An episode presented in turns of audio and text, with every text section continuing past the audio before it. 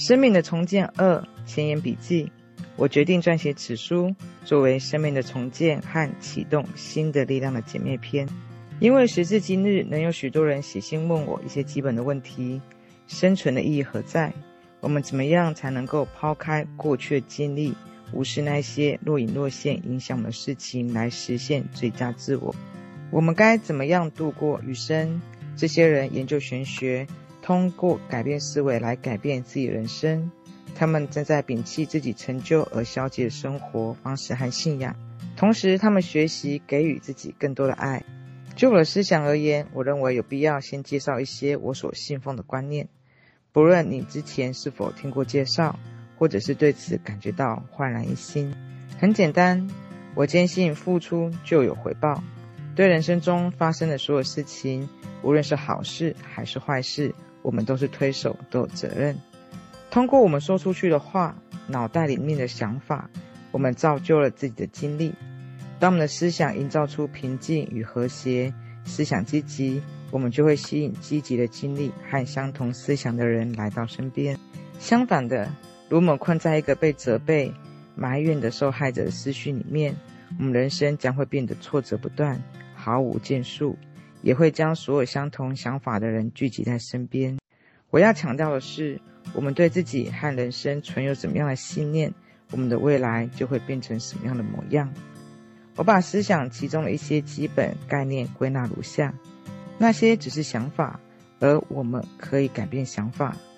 我相信生命中的每一件事情都起源于一个想法，不论问题是什么，我们的经历都只不过是内心思想的外在结果。即便是自我仇恨，也只是仇恨一个关于自己的想法。例如，如果你有个想法是“我是个坏人”，那么这个想法就会生成一个自我仇视的感觉，让你来接受它。如果你没有这个想法，你就不会有这样的感觉。而我们可以改变想法，请有意识的选择一个新想法，比如说“我很棒”。改变想法，感觉便会随之而改变。我们产生所有想法，创造了我们的未来。力量关键只在今朝。此时此刻是我们拥有的全部。我们现在的所思、所信、所言，构造了下一天、下一周、下个月、下一年我们的生活。如果我们专注于此时此刻自己的思想和信念，像一位特殊的朋友挑选礼物那样精心地选择他的思想和信念，那么我们就具备了相应的着手选择自己人生的能力。如果你只沉溺于过去，那么我们就没有多少力量可以投注于当下。如果我们活在未来，那当然是天堂般的美好。可是当下是唯一实在的时刻，这是我们变化进程的起始点。我们必须释放过去，原谅每一个人。当我们紧紧抓住过去的哀伤不放，受伤的便是我们自己。我们给了过去那些场景和人以力量来欺压我们。这些场景和人奴役着我们的思想，若我们困在不原谅之中，他们就会持续控制我们。这便是原谅的重要地方了。原谅，让伤害自己的东西远离，就是让自己脱离一个受害者的角色。这使我们从不必要的痛苦、愤怒和责怪的怪圈中解放出来，不再将自己囚禁在过去的遭遇之中。我们原谅的不是行为。而是行为的实施者。我们在原谅他们的遭遇、困惑、笨拙、绝望，以及他们的人性的弱点。当我们感觉走出来了，让他们离开，我们就可以举步前行了。我们的思想一直与无限思想联系在一起，通过高级自我，会被称之为心灵的力量这个内在的光辉，我们与之创造出我们的无限思想。这个宇宙力量连为一体，我们心里的思想就是指引我们生命中所有事物的思想。我们要学习生命法则，并与之配合。宇宙力量爱它的每一件创造物，它赋予了我们自由的意志去做出自己的抉择。这是一股向善的力量，给予了它许可，它就会引导我们生命的每一件事物。它不是一股报复性的、惩罚性的力量，它是因果法则。是纯粹的爱、自由、理解和慈悲。他面带微笑，等着我们与他连结。重要的是，我们要将自己交给高级自我，因为通过它，我们能够收取自己的善。爱自己，请毫无保留、慷慨的去爱自己，尽可能的赞美自己。当你意识到自己为人所爱，爱将涌入生命的每一个角落，成倍的回馈于你。因此，爱自己将帮助治愈整个星球。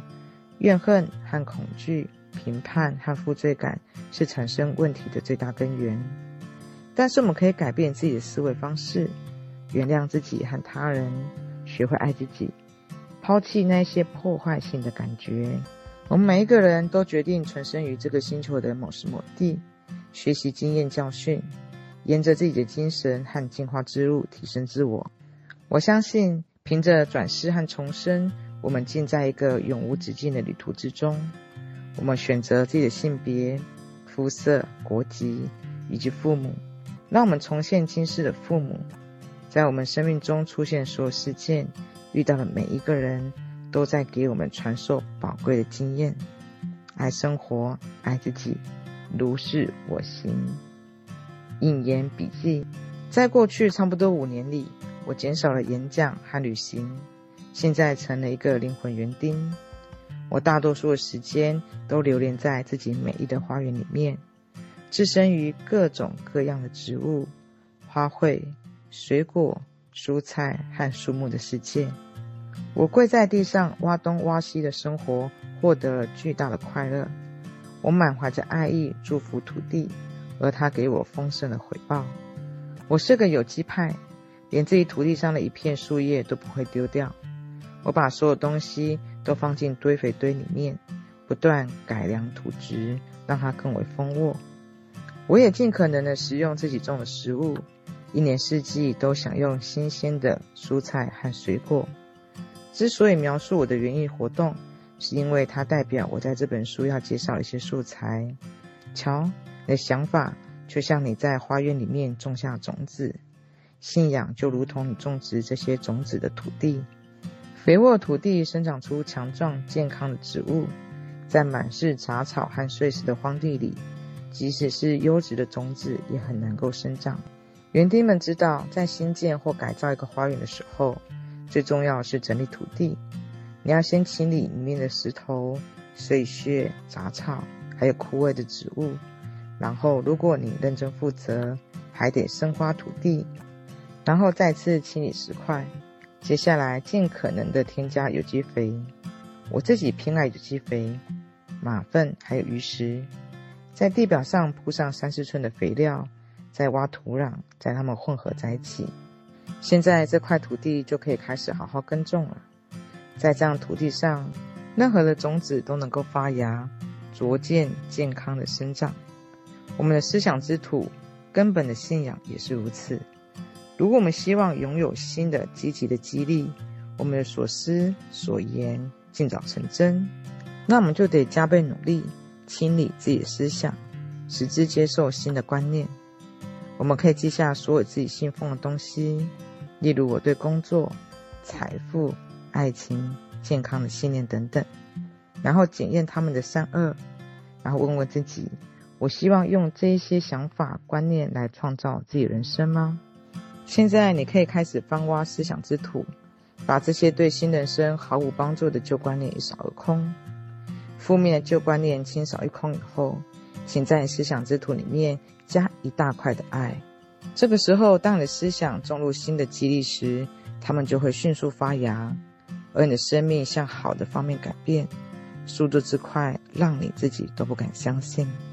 瞧，无论在花园还是在思想上。花功夫整理土地总是值得的。在这本书里面，每一章结尾都会列出一些积极的确认，对应我们所探讨的内容，并从中选出你中意的，时常附送它们。每一章结尾的治疗提供一股积极观念的溪流，帮助你把自己的意识转换为自我激励的信仰体系。请注意，所有治疗和确认。都要用第一人称和现在式。我们从不说“我将要”、“如果”、“当”怎么样的时候，或者是“假如”。因为这些都是延迟性的论断。每次做治疗和确认，都应该是我有、我是、我总是，或者是我接受。这些是即时接收的论断，宇宙会立即给予关照。请记住，在接下来章节里面，你所读到的观点会有一些适合你，你可以一口气读完，然后再重读，研读哪一些对你有意义，适用于你目前的生活观念，重复那一些确认。阅读治疗方法，让这些观点成为你身体不可分割的一部分。随后，你就可以开始研读那一些曾经让你不快，或者是感觉不再适用于自己的章节了。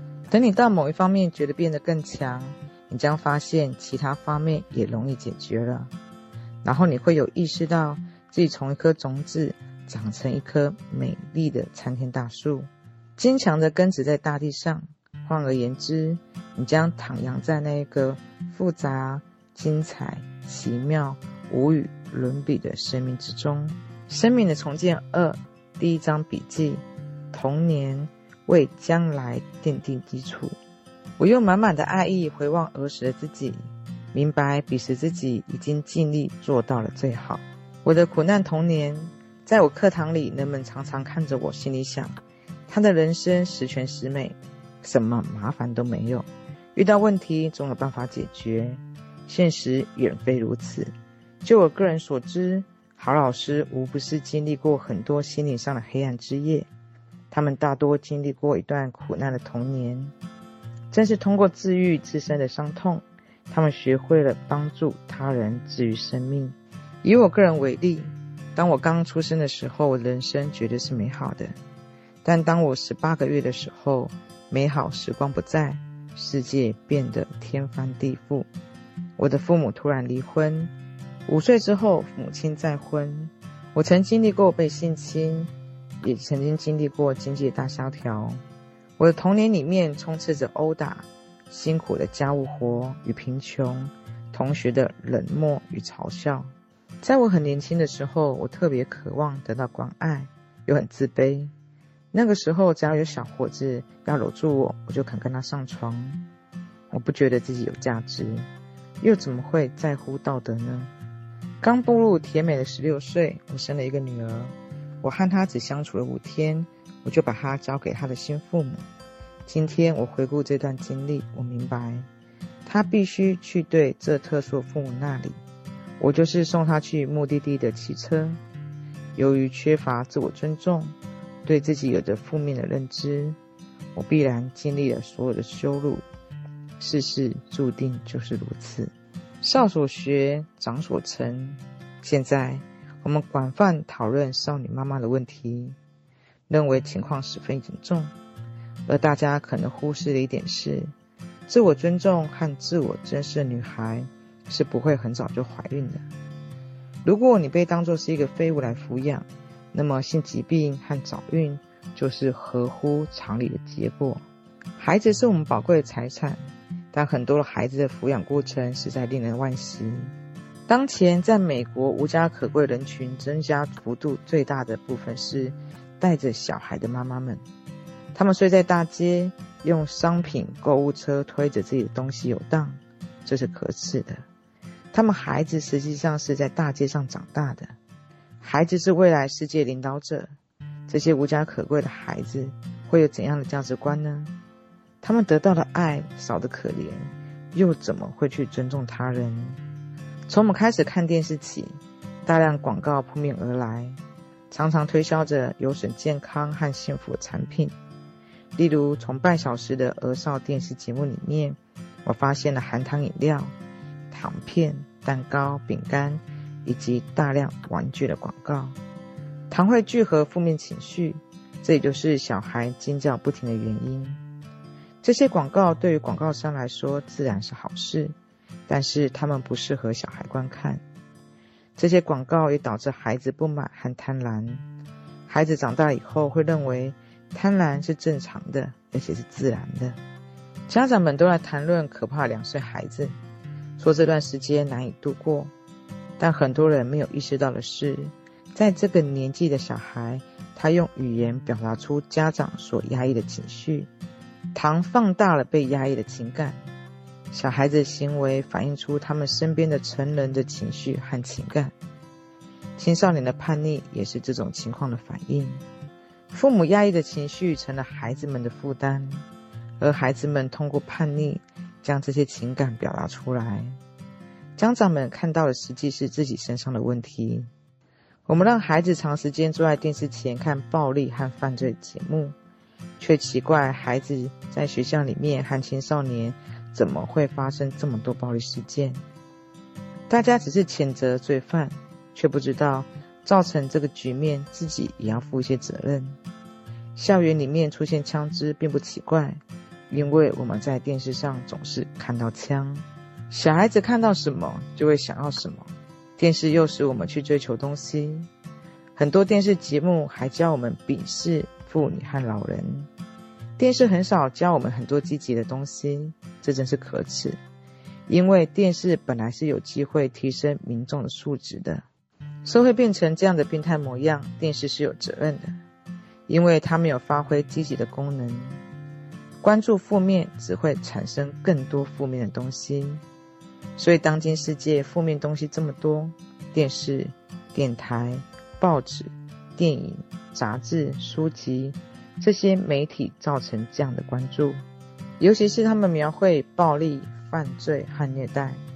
如果媒体只关注积极的事物，过一段时间，犯罪行为就会得到遏制。如果我们只接受积极的思想，那我们的世界就会变得积极。我们能够做出贡献，我们有办法去帮助治愈社会。我相信最重要是我们要立即完全停止虐待儿童。受虐的儿童自我尊重度会极低，长大之后他们就会对人施暴和犯罪。监狱里的犯人很多是在儿时受过虐待。而等他们长大之后，劳改继续对他们加以惩罚和虐待。